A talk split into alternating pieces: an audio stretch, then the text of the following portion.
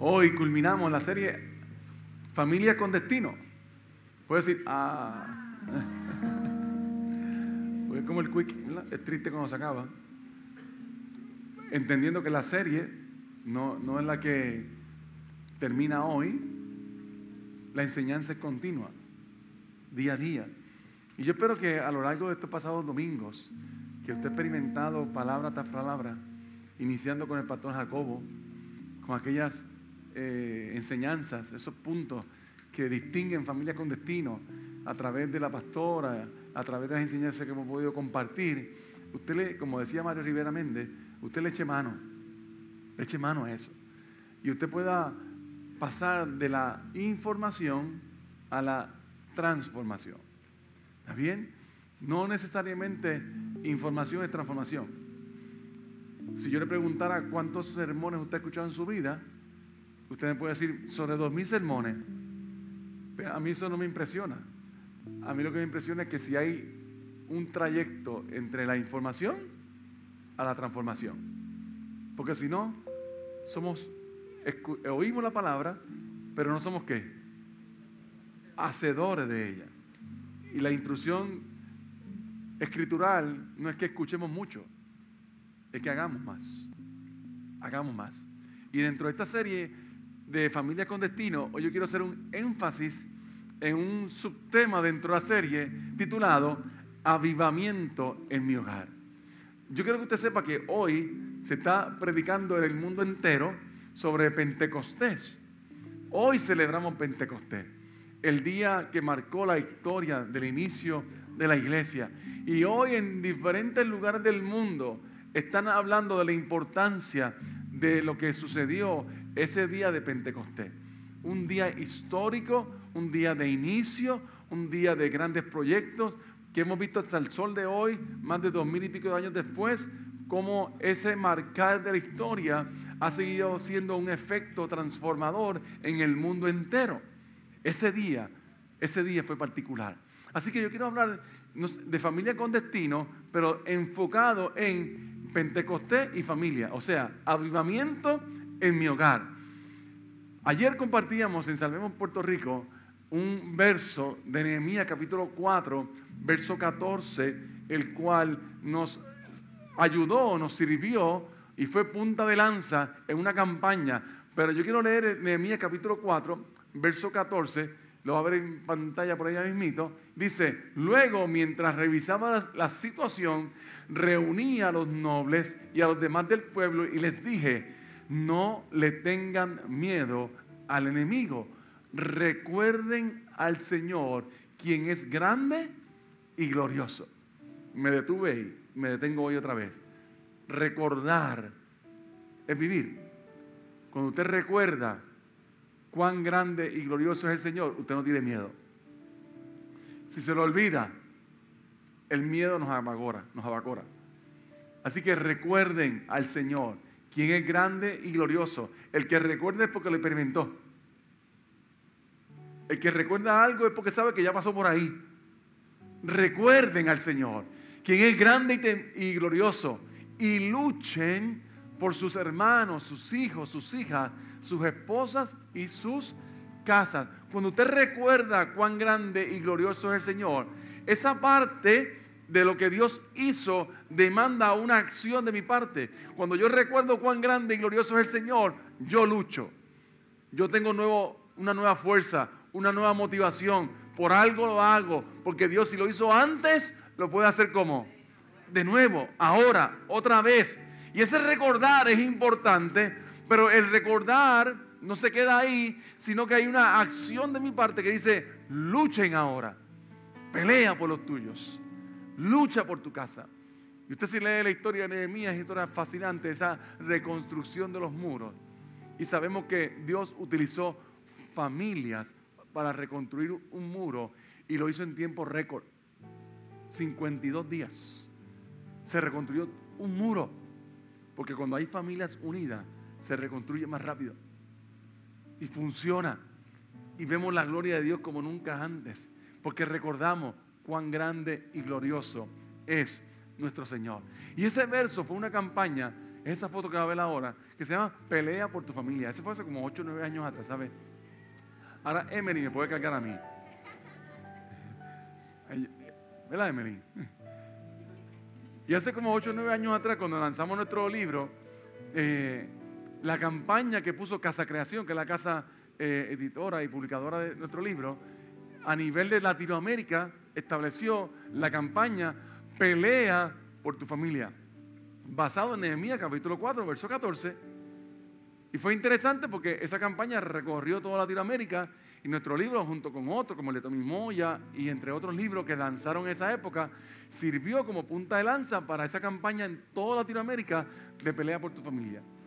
Y ahí emprendimos viajes y visitamos Centro y Sudamérica llevando el mensaje de pelea por tu familia, lucha por los tuyos, lucha por tus hijos, lucha por tus hijas, lucha por tus esposas, lucha por tu casa.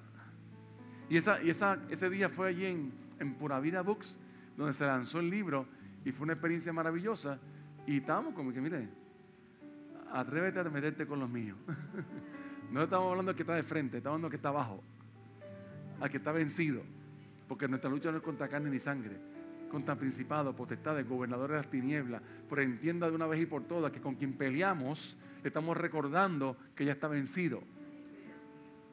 No pierda el tiempo luchando con el que está vencido. Pelee por lo suyo y defienda lo suyo. Porque la Biblia dice que usted resiste al diablo y él huirá de nosotros. Nunca pelee con un derrotado. ¿Está bien? Enfoque su mirada en el autor y consumador de su fe. Y proteja su casa. Construya muros alrededor de ellos. Pero luche por su familia en el nombre del Señor. Y en medio de lo que es un avivamiento en nuestro hogar, hay dos términos que quiero definir. Uno es avivamiento y el otro cuál es? Hogar. Avivamiento, ¿qué es? Esta palabra avivamiento se encuentra tanto en el Antiguo Testamento como en el Nuevo Testamento y significa volver a la vida de entre los muertos. Volver a la vida de entre los muertos.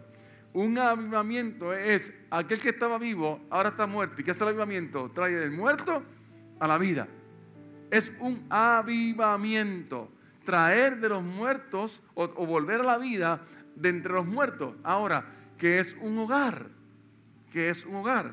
Y es interesante la palabra hogar, porque la palabra en hogar, en el latín, y, no piense que es obstinación mía, ¿está bien? La palabra hogar en el latín significa fuego. Yo tenía, ay pastor, por favor, claro, porque usted es bombero. Explíqueme, ¿qué hogar con fuego? ¿Qué tiene que ver hogar con fuego? Claro, como usted es bombero, siempre va a meter que querer meter el fuego por algún lugar, ¿verdad? No, es que literalmente la palabra en latín, focus, significa fuego, porque viene de una palabra llamada hoguera. Hoguera. Mira qué interesante. Una hoguera es un lugar en donde cada uno de los miembros de la familia se comprometían a mantener la llama viva. Hogar, hoguera. ¿Qué es una hoguera? Un lugar donde cada uno de los miembros de la familia se comprometían a mantener la llama viva. Qué interesante que para tener un avivamiento en casa tengo que volver de entre los muertos. Y para volver entre los muertos y tener vida es reconocer que yo tengo que contribuir para mantener esa llama viva. Te pregunto, ¿qué cosas? en tu familia, en mi familia, tenemos que echar al fuego para que se mantenga vivo. ¿Qué cosas? ¿Qué comportamientos? ¿Qué actitudes? ¿Qué forma de crianza? ¿Qué estilo de vida? Yo tengo que comenzar a echar al fuego para que se mantenga viva la llama. Mientras menos yo contribuya, más rápido se apaga. Y el compromiso de mantener un hogar, o sea, una hoguera encendida, es un compromiso de todos. ¿Qué uno ve en la dinámica familiar? En que alguien echa más y otro echa qué? Menos. Alguien quiere mantener la llave encendida y la otra persona no quiere contribuir. Y vemos cómo en la dinámica familiar hay uno que se drena echando cosas al fuego y la otra persona está en un layback diciendo, hazlo tú, cuando tú lo hagas, yo lo hago. Si usted quiere mantener un avivamiento en su hogar, reconozca que es una dinámica de todos. Todos tenemos que contribuir a ese fuego. Todos tenemos que poner algo en ese fueguito para que la llama se mantenga viva. Ayer Sonia Navarro dijo algo interesante. Es preferible construir un hogar que tener una casa. Es preferible construir una hoguera, un hogar, que tener una casa. Yo sé que lo he escuchado muchas veces, pero sabe que casa y hogar no es lo mismo. No es lo mismo. La casa es la estructura, el hogar es donde se mantiene viva la llama. Y para que se mantenga viva la llama, todos contribuimos. Joel capítulo 2, verso 28, Joel capítulo 2, verso 28, habla una profecía interesante que dice, entonces después de hacer todas estas cosas, derramaré de mi espíritu sobre toda la gente. Sus hijos e hijas profetizarán, sus ancianos tendrán sueños y sus jóvenes tendrán visiones. Ese verso profético de Joel capítulo 2, verso 28, lo hemos cumplido en Hechos capítulo 2, verso 17.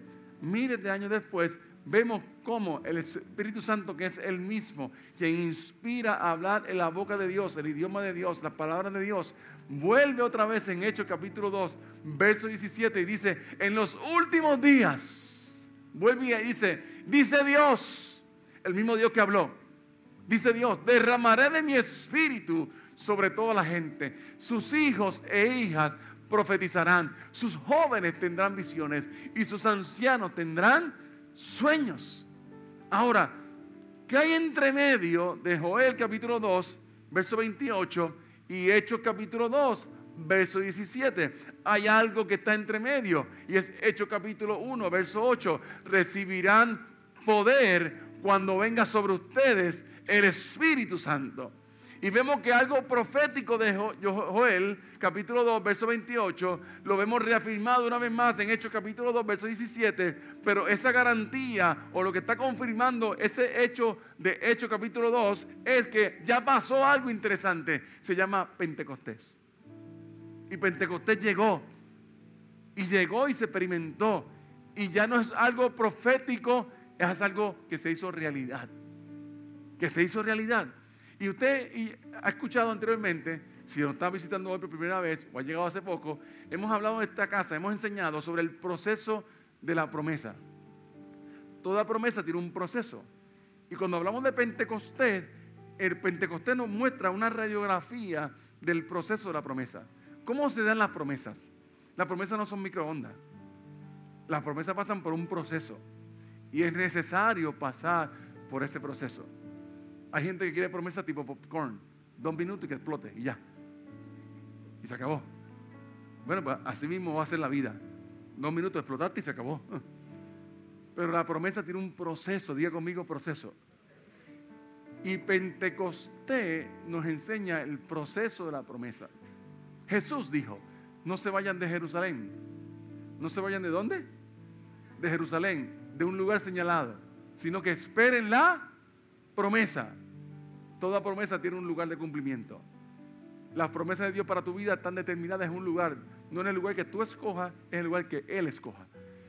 No se vayan de dónde? Jerusalén. Jerusalén significa ciudad de paz. El lugar que Dios escoge para que tú experimentes la promesa, ¿produce qué? Paz. Aleluya. Si no experimentas paz en el proceso de la promesa, es que tal vez no es la promesa, es que estás ubicado en un lugar que no es. Es que ahí no es.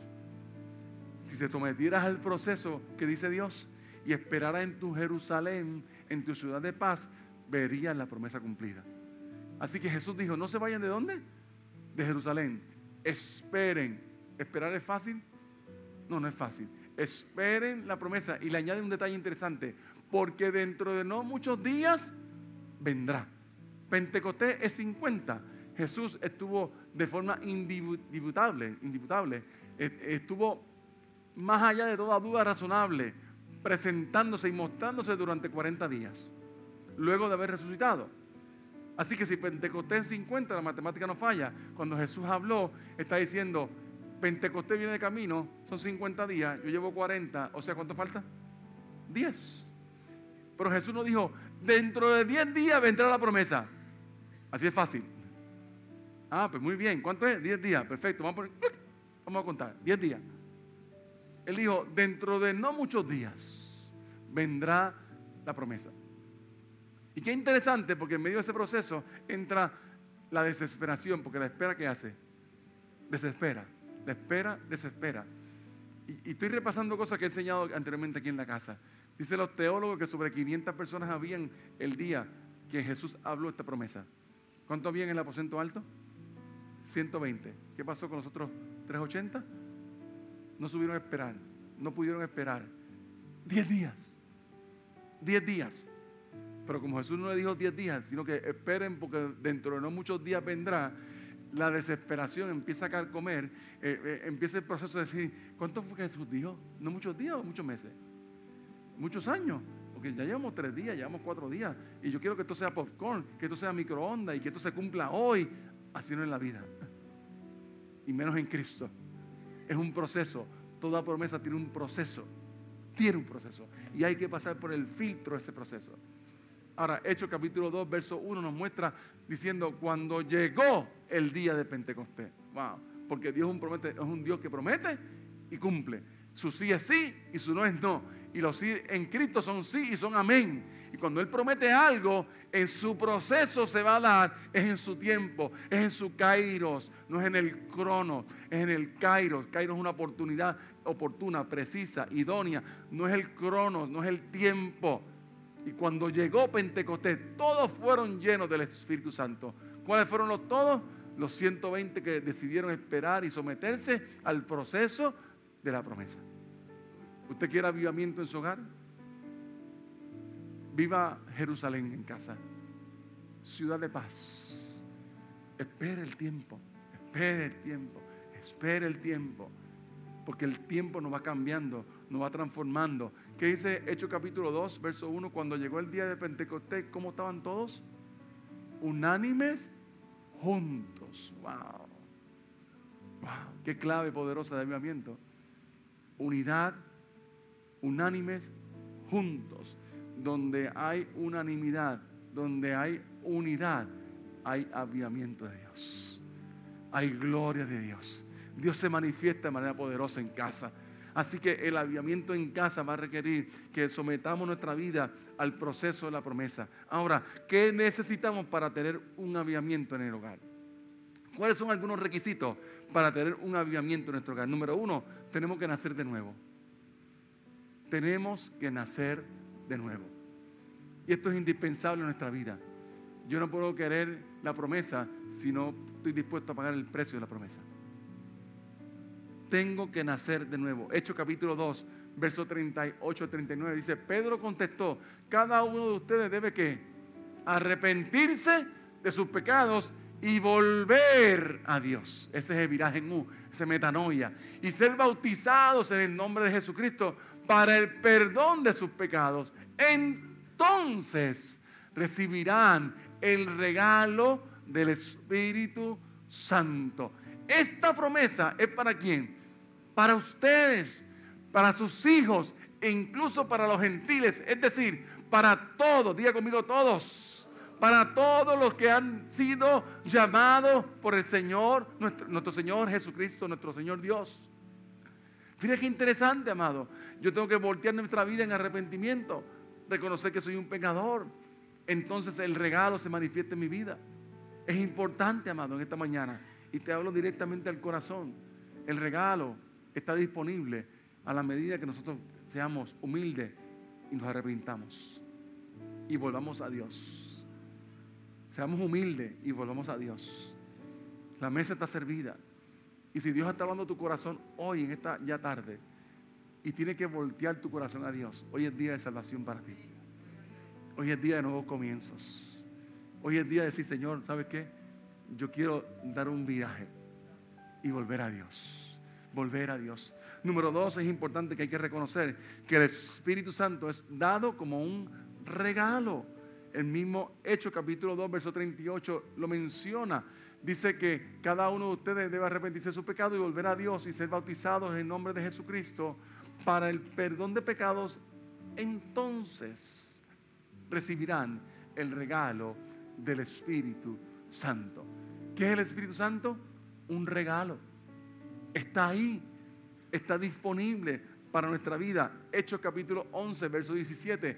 Y como Dios les dijo a esos gentiles, el mismo don que regalo que nos dio a nosotros cuando creímos en el Señor Jesucristo, ¿quién era yo para estorbar a Dios? Si ese don está ahí y es el resultado de mi arrepentimiento, ¿quién soy yo para estorbar la obra de Dios? Si está ahí, está disponible para cada uno de nosotros. Qué bello es el Señor.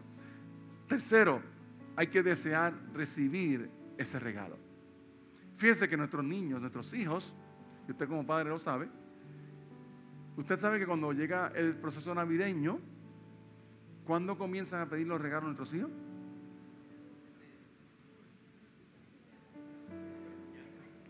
Navidades en agosto. ¿Cierto? Tan pronto suena un jingle bell. Tan pronto alguna luz se prende en algún hogar, que no es ni la suya. Al otro día usted tiene una lista.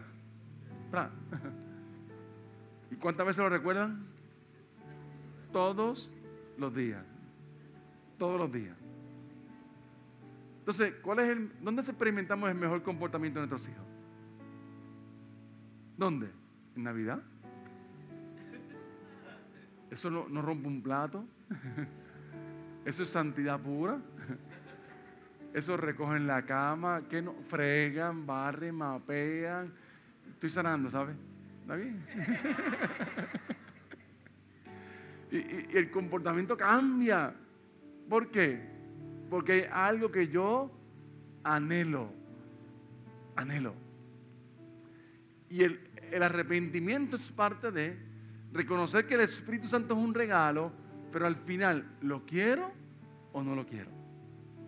¿Lo anhelo o no lo anhelo? Fíjate qué interesante como dice Hechos 19, versos 2 al 6. La pregunta dice, ¿recibieron el Espíritu Santo cuando creyeron? Le preguntó, no, contestaron. Ni siquiera hemos oído que hay un Espíritu Santo. Wow. Entonces, ¿qué bautismo recibieron? Preguntó. Y ellos contestaron, el bautismo de Juan. Pablo dijo, el bautismo de Juan exigía arrepentimiento del pecado, pero Juan mismo le dijo a la gente que creyeran en él, que vendrían después, que, creyera en el que vendría después, es decir, en Jesús. En cuanto oyeron esto, fueron bautizados en el nombre de Jesús. Después, cuando Pablo les impuso las manos, el Espíritu Santo descendió sobre ellos y hablaron en otras lenguas y profetizaron. Wow. Hay un anhelo en mi corazón. El arrepentimiento es parte de. El regalo está disponible. La pregunta es, ¿lo quiero o no lo quiero? Ah, no sabía que había esto. Estoy parafraseando esa, esa historia. ¿De verdad que hay algo después de? ¿De verdad que hay un regalo que está disponible para mí como parte de mi arrepentimiento? Yo lo quiero. Yo lo quiero. ¿Lo quiero cuando? Hoy, hoy. Y tan pronto impusieron las manos sobre ellos, comenzaron y fueron llenos del Espíritu Santo y comenzaron a hablar en nuevas lenguas y comenzaron a profetizar, porque donde se manifiesta el Espíritu Santo de Dios, lo sobrenatural de Dios se manifiesta. Está ahí presente, es inequívoco, es, es presencial, es algo que usted no puede negar. Es más fácil identificar la persona que está llena del Espíritu que la que no está. Hello. Más fácil. Dice, es, es una persona llena del Espíritu Santo. Oh, sí, definitivo. Mira cómo habla. Mira cómo se comporta. Mira cómo vive. Pero cuando vivimos lejos de anhelar ese regalo, también se nota, ¿sabes? También se nota. Y esta gente está diciendo, no sabía que había una experiencia, no sabía que eso estaba disponible para mí como un regalo. Yo lo quiero hoy, lo quiero hoy para mi vida. Ahora, para ir terminando, ¿Cómo podemos tener un avivamiento en nuestro hogar? Yo sé que hay gente que está notando y que bueno. ¿Cómo podemos tener un avivamiento en nuestro hogar? Número uno, sea un modelo del carácter de Cristo. Sea un modelo del carácter de Cristo. Una de las funciones del Espíritu Santo es que es nuestro purificador. Si algo hace el Espíritu Santo en nuestra vida es que nos purifica. Nos purifica. Y echarle ese fuego a la hoguera va a, demostrar que lo que yo estoy echando no refleja Cristo. Porque a la medida que yo eche el mal genio, el comportamiento, la mentira, el comportamiento que me aleja de Dios, ese, ese echar a la hoguera va a contribuir que la llama siga viva. Y me va purificando. Y mientras más yo eche allá adentro, más me purifico yo. Así que el Espíritu Santo tiene una función que es de purificar. ¿Y sabes dónde comienzan los avivamientos? En casa. Los avivamientos comienzan en casa, no en plazas públicas, ¿sabes? En casas.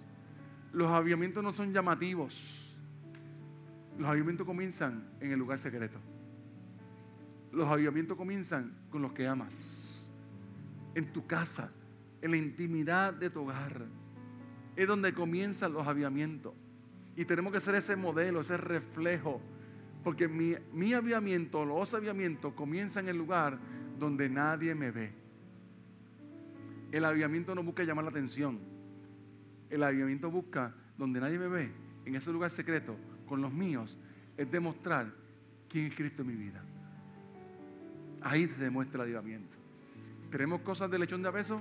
Sí, sí. ¿Tenemos cosas que mejorar? Sí. Para eso necesitamos el Espíritu Santo, para ser nuestro qué? Purificador, que nos va cambiando en el proceso, nos va purificando en el proceso. Y entienda de una vez y por todas, amada iglesia, que ese lugar secreto llamado hogar es donde se inician los grandes avivamientos. Es ahí, es ahí. Mi comportamiento con los que amo enciende la llama o la apaga. Una de las dos. O la enciende o la apaga. Donde hay un modelo del carácter de Cristo, huele a incienso. En el altar de la presencia del Señor, en ese altar del pacto, había un altar de incienso. Y tenía que estar prendido. No era una opción. Porque si el altar del incienso está prendido, significa que la presencia de Dios está allí. ¿Me está escuchando? Así que tu comportamiento es ese incienso. O lo apaga o lo enciende. Si yo contribuyo como incienso para que mi vida sea ese, ese instrumento para que el Espíritu Santo y la presencia de Dios esté en casa, se va a notar porque huele a incienso. Usted sabe que está prendida la llama. Usted sabe que si hay llama, hay presencia. ¿Por qué? Porque huele a incienso. Huele a incienso. Donde hay un modelo de carácter de Cristo, no solamente huele a incienso, es que hay un aroma de su presencia. Y usted sabe que donde hay aroma de presencia, Dios está ahí. No siempre huele bien. No siempre tiene lo que yo quisiera echarle. Pero se mantiene encendida. Se mantiene ahí. Se mantiene ahí. Y usted sabe que en su casa la comida está lista porque la vio. No, porque la qué? La olió. Dice, ¿qué hay de comer hoy? ¿Ya está lista la comida? Así también en nuestra casa donde hay olor de incienso de su presencia, usted sabe que Dios está ahí. ¿Está purificando? Sí. ¿Está cambiando? Sí. Pero el incienso está prendido. No lo apague. Manténgalo encendido. Ahora, también tenemos que entender que vivimos una, y voy a decir esto con, con mucho temor y temblor, una religiosa esquizofrenia paternal compulsiva una religiosa esquizofrenia paternal compulsiva. Yo no sé si está en el DSM-5 o no. ¿En 5 que estamos? ¿O en el número que estemos? Una esquizofrenia, una religiosa esquizofrenia paternal compulsiva. ¿Qué es eso, pastor? Sencillo. Es pretender que los hijos amen al Dios que los padres no honran. Nosotros queremos que nuestros hijos vivan lo que yo no vivo. Eso es esquizofrénico, ¿sabes? Eso es estar fuera de realidad. ¿Cómo yo puedo demandar a alguien que yo amo que haga algo que yo no hago? ¿Cómo? Y lo adornamos de la religiosidad. Por eso lo puse desde la religiosidad. Y una religiosa esquizofrenia paternal compulsiva. Y la adornamos de cosas religiosas. Dios ha prometido y Dios ha hablado y le hablamos a nuestros hijos como si fuéramos, fíjate, Samuel, el profeta. Y nuestros hijos dicen, un término tal vez hasta legal, corren el velo corporativo. Y dice, por es que tú no lo vives. Como tú lo vivas, me lo profetiza. Como tú lo vivas, me lo enseñas. Y una religiosa esquizofrenia paternal compulsiva. Pretender que los hijos amen al Dios que los padres no honran. ¿Cómo podemos vivir así? ¿Cómo podemos demandar una mejor sociedad si nuestros hijos no tienen un modelo en casa? ¿Qué hace el Espíritu Santo? Purifica, purifica, purifica. Nos pasa por el proceso de la purificación. Las familias con destino y llenas del Espíritu Santo no negocian santidad con popularidad. Lo voy a repetir otra vez. Las familias con destino, las que están llenas del Espíritu Santo, no negocian santidad con popularidad. Yo no quiero ser famoso. Yo quiero que mi vida sea separada para Dios. Y que mi vida separada para Dios inspire a mi generación a que viva separada para Dios. No es que mi nombre suene, es que el nombre de Cristo suene. ¿Cuánto Cristo soy en casa? No negocié nunca santidad con popularidad. No van de la mano, ¿saben? Si la popularidad se da, es porque hay más santidad.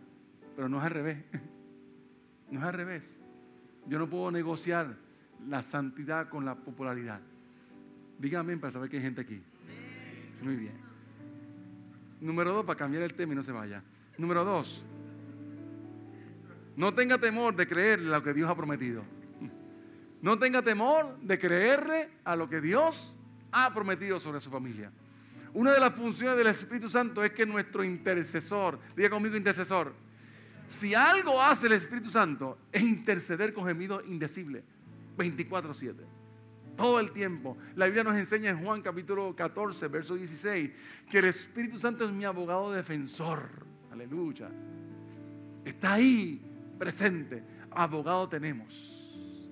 Hay un Espíritu Santo que está intercediendo. Y cuando tu fe se tambalee y veas que el caso está difícil con tu esposa, con tu esposo, con tus hijos, con tu familia, nunca dudes que hay un abogado defensor que intercede y pelea por los tuyos. Hay un abogado defensor. Porque el Espíritu Santo es mi intercesor, el que se para en el medio y dice, yo voy a llevar esa petición ante el trono de la gracia, con gemidos indecibles. Y dice, Señor, Padre Celestial, haz una obra en medio de esa casa. Y nos defiende e intercede. Aunque tú no quieras y aunque yo no quiera, Él sigue intercediendo. Aunque yo ni se lo pida, el Espíritu Santo está diciendo, aunque tú no tengas ni fuerza, yo sigo llevando esa petición ante el trono de la gracia. Y allí encontraremos el oportuno socorro. Aunque tu fuerza no esté, yo sigo siendo tu intercesor. Sigo siendo que me paro en la brecha. Y nunca deje de creer lo que Dios ha prometido, aunque la fe tambalee. Ve al lugar secreto. Y tu Padre que ve en lo secreto te va a recompensar en público. La Biblia enseña que para el que cree, no para el que ve, para el que cree, todo es posible. ¿Por qué todo es posible? Porque hay un intercesor llamado Espíritu Santo de Dios. Está ahí presente con tu vida y con mi vida. Para el que cree, no para el que ve. Todo es posible. Y creer es una decisión que aviva la llama del Espíritu Santo de Dios. Cuando yo traigo mi fe y la pongo en esa hoguera.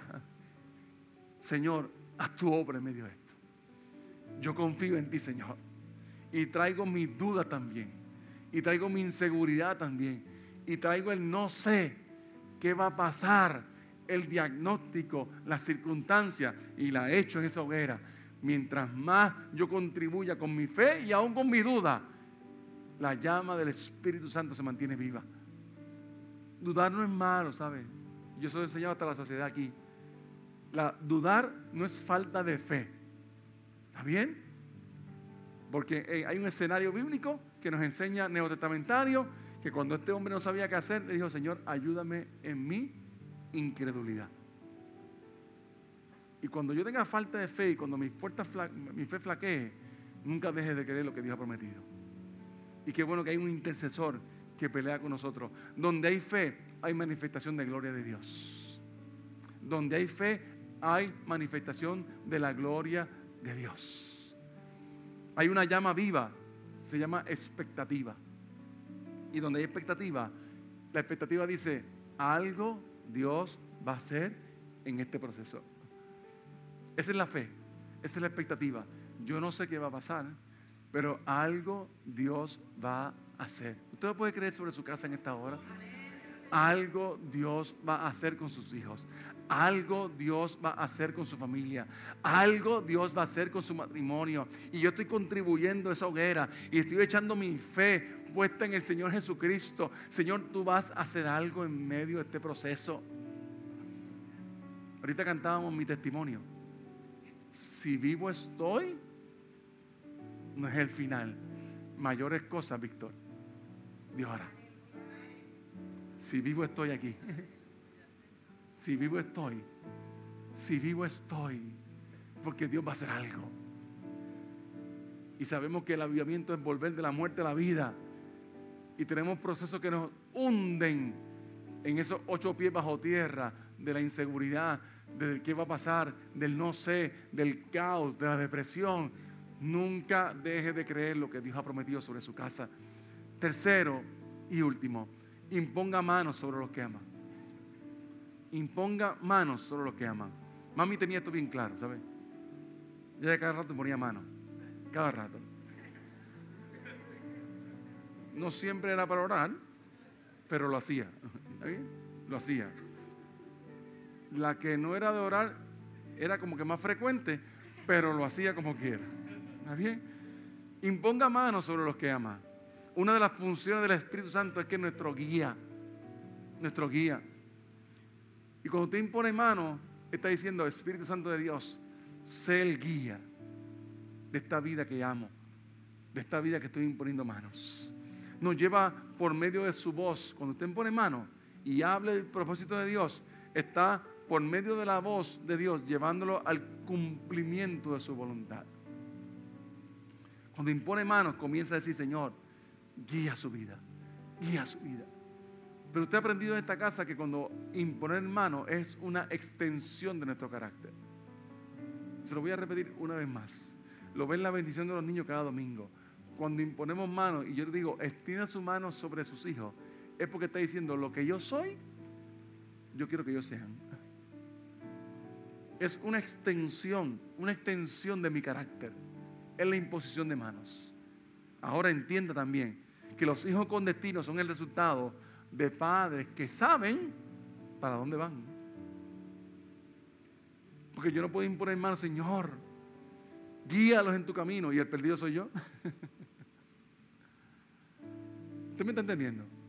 Cuando usted impone mano, usted está diciendo, Señor, el lugar que yo quiero que ellos vayan, ya yo pasé por ahí.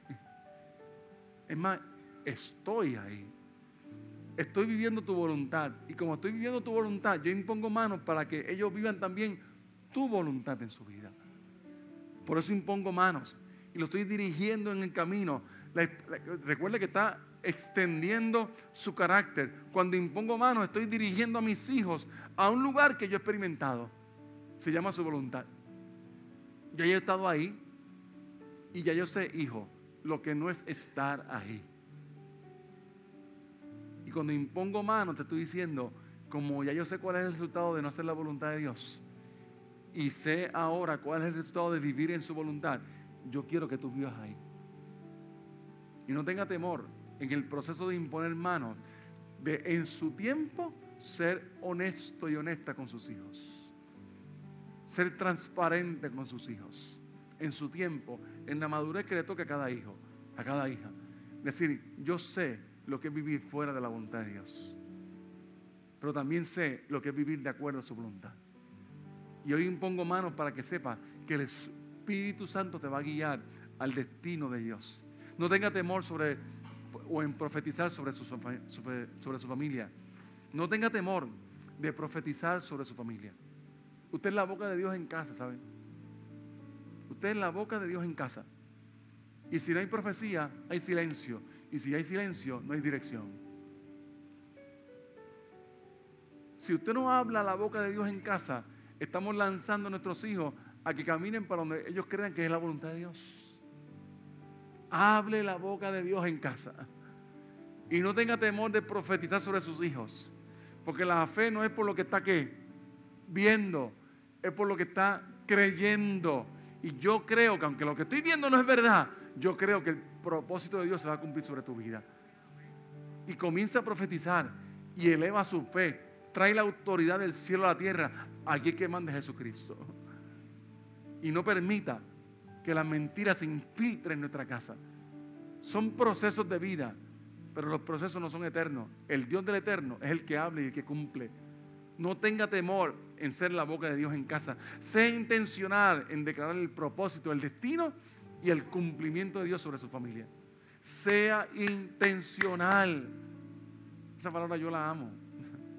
La amo con todo mi corazón. Sea intencional. ¿Cómo mis hijos van a saber hacia dónde van a ir si yo no los digo, no se los hablo, no se los pronuncio, no se los profetizo? Sea intencional en eso, amado. Marque el rumbo. Sea esa función del Espíritu Santo en casa. Guíelos hacia el destino de Dios. Impúlselos. Y aprenda y aprendamos que quien el legado que usted va a dejar sobre sus hijos es una huella en el camino. Y si no hay huella, no hay cumplimiento. Si no hay huella, no hay destino. Marque intencionalmente el camino al éxito de Dios. Márquelo, márquelo y hable el propósito, hable el destino y hable el cumplimiento. Mientras adoración se prepara, hay una cita de un teólogo suizo llamado Karl Barn. Y él dijo lo siguiente, un sermón hay que prepararlo con la Biblia en una mano y el periódico en la otra. Y usted dice, pero ¿por qué usted trae esto, pastor? Porque si queremos un avivamiento en casa, no podemos desconectarnos de lo que estamos viviendo como sociedad. Tenemos que tener la Biblia en una mano y el periódico en la otra. Es un teólogo del siglo XVIII, ¿sabe? Si estuviera vivo hoy en día, decía, muchacho, hoy más que nunca. Tiene que tener la Biblia en una mano y el periódico en la otra. ¿Qué está diciendo él con esto? lo que yo creo y vivo sobre mi familia no me desconecta de una realidad que estoy viendo cada día. Y yo tengo que conocer lo que está pasando. Yo tengo que adentrarme en el mundo de las cosas que están pasando a mi alrededor. Mira, yo llevo 10 meses que he leído más noticias que mi vida entera. ¿Por qué? Porque es parte de mi, de mi obligación. Tengo que saber lo que está pasando en el país, en particular con el sector de base de fe, para saber qué voy a decir. ¿Cómo traigo la Biblia y decirle, Señor, dame estrategia, dame sabiduría en este proceso? Pero yo no vivo en una burbuja. Yo no vivo enajenado de la realidad. Yo vivo con la Biblia en una mano y el periódico en la otra. Y si yo quiero traer un avivamiento a mi hogar, usted tiene que conocer las cosas que están pasando. Y no montarse en el, en el río de la tragedia, ¿sabe? No decir, mira las cosas como están y buscar todas las cosas malas que pasen. No, no, no, no. Vea la realidad lo que está pasando en el mundo y reafirme la verdad de Dios sobre eso. A pesar de que en el mundo hay pecado, sigue sobreabundando su gracia. Y Dios no ha perdido el control.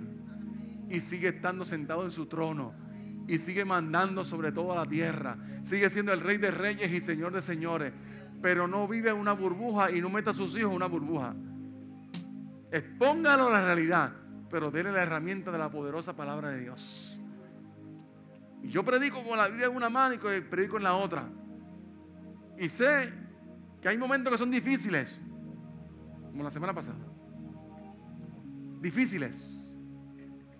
En que uno dice, Señor, dame sabiduría. qué digo, qué hablo, cómo traigo. Pero mientras yo estoy viviendo en este mundo, yo le estoy diciendo a mis hijos, ustedes son de este mundo, viven en este mundo, pero no son de este mundo. Ustedes están adentrados en el día a día y hay que ser sal y luz en medio de ese caos, pero pon tu mirada en la, en la cosa de arriba.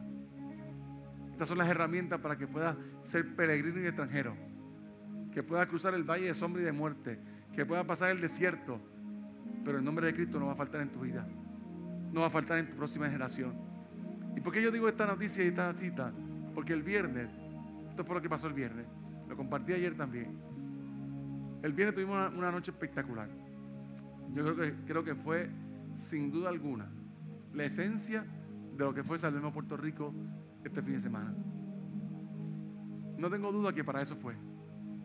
Para eso fue. Sobre 100 jóvenes había el viernes aquí. Y terminamos todos de rodillas.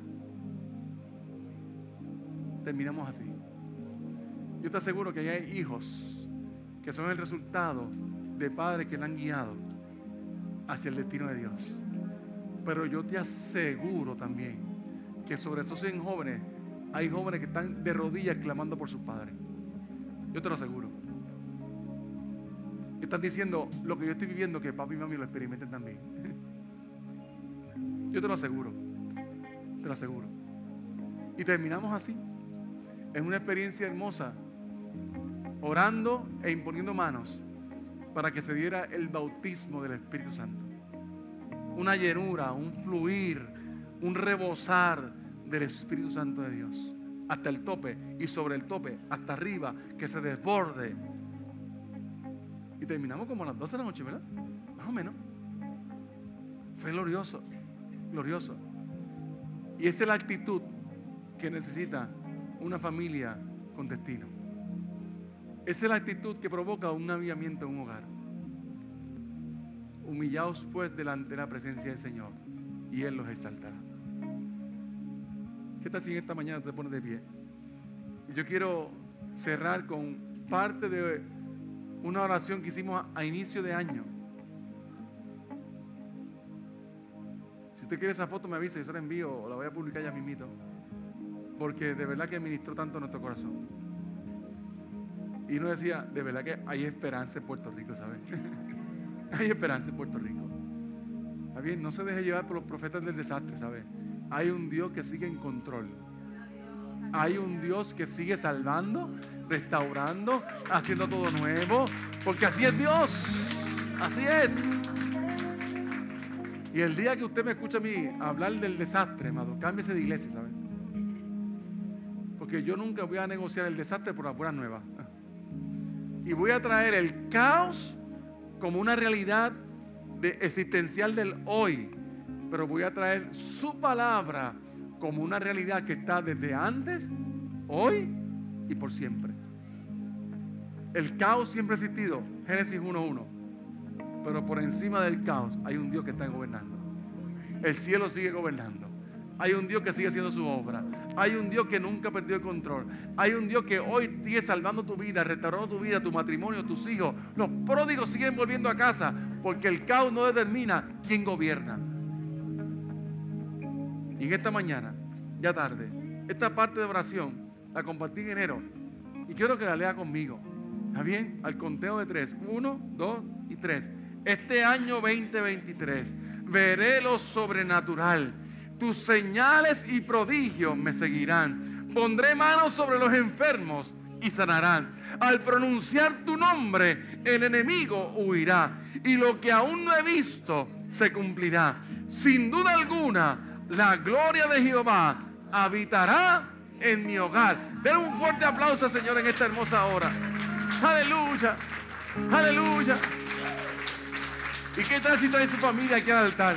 El llamado es para todos hoy. Podemos sacar la silla, si lo hicimos el bien, lo hacemos hoy también. No importa. ¿Y qué tal si hoy usted trae su familia aquí al altar? Y vamos a orar para que el Espíritu Santo de Dios, aleluya. El Espíritu Santo de Dios haga lo que solo Él puede hacer. Un Pentecostés en casa hoy. Un avivamiento en casa hoy, aleluya. Necesitamos un avivamiento en casa, en ese lugar secreto. En ese lugar donde, nadie nos ve. Allí necesitamos un avivamiento. Traiga a su familia, amada iglesia. Y a me encanta romper con el protocolo. Vivo todos los días un protocolo, pero aquí no hay protocolo. Es un Dios que gobierna. Hay un cielo que sigue gobernando. Aleluya. Aleluya.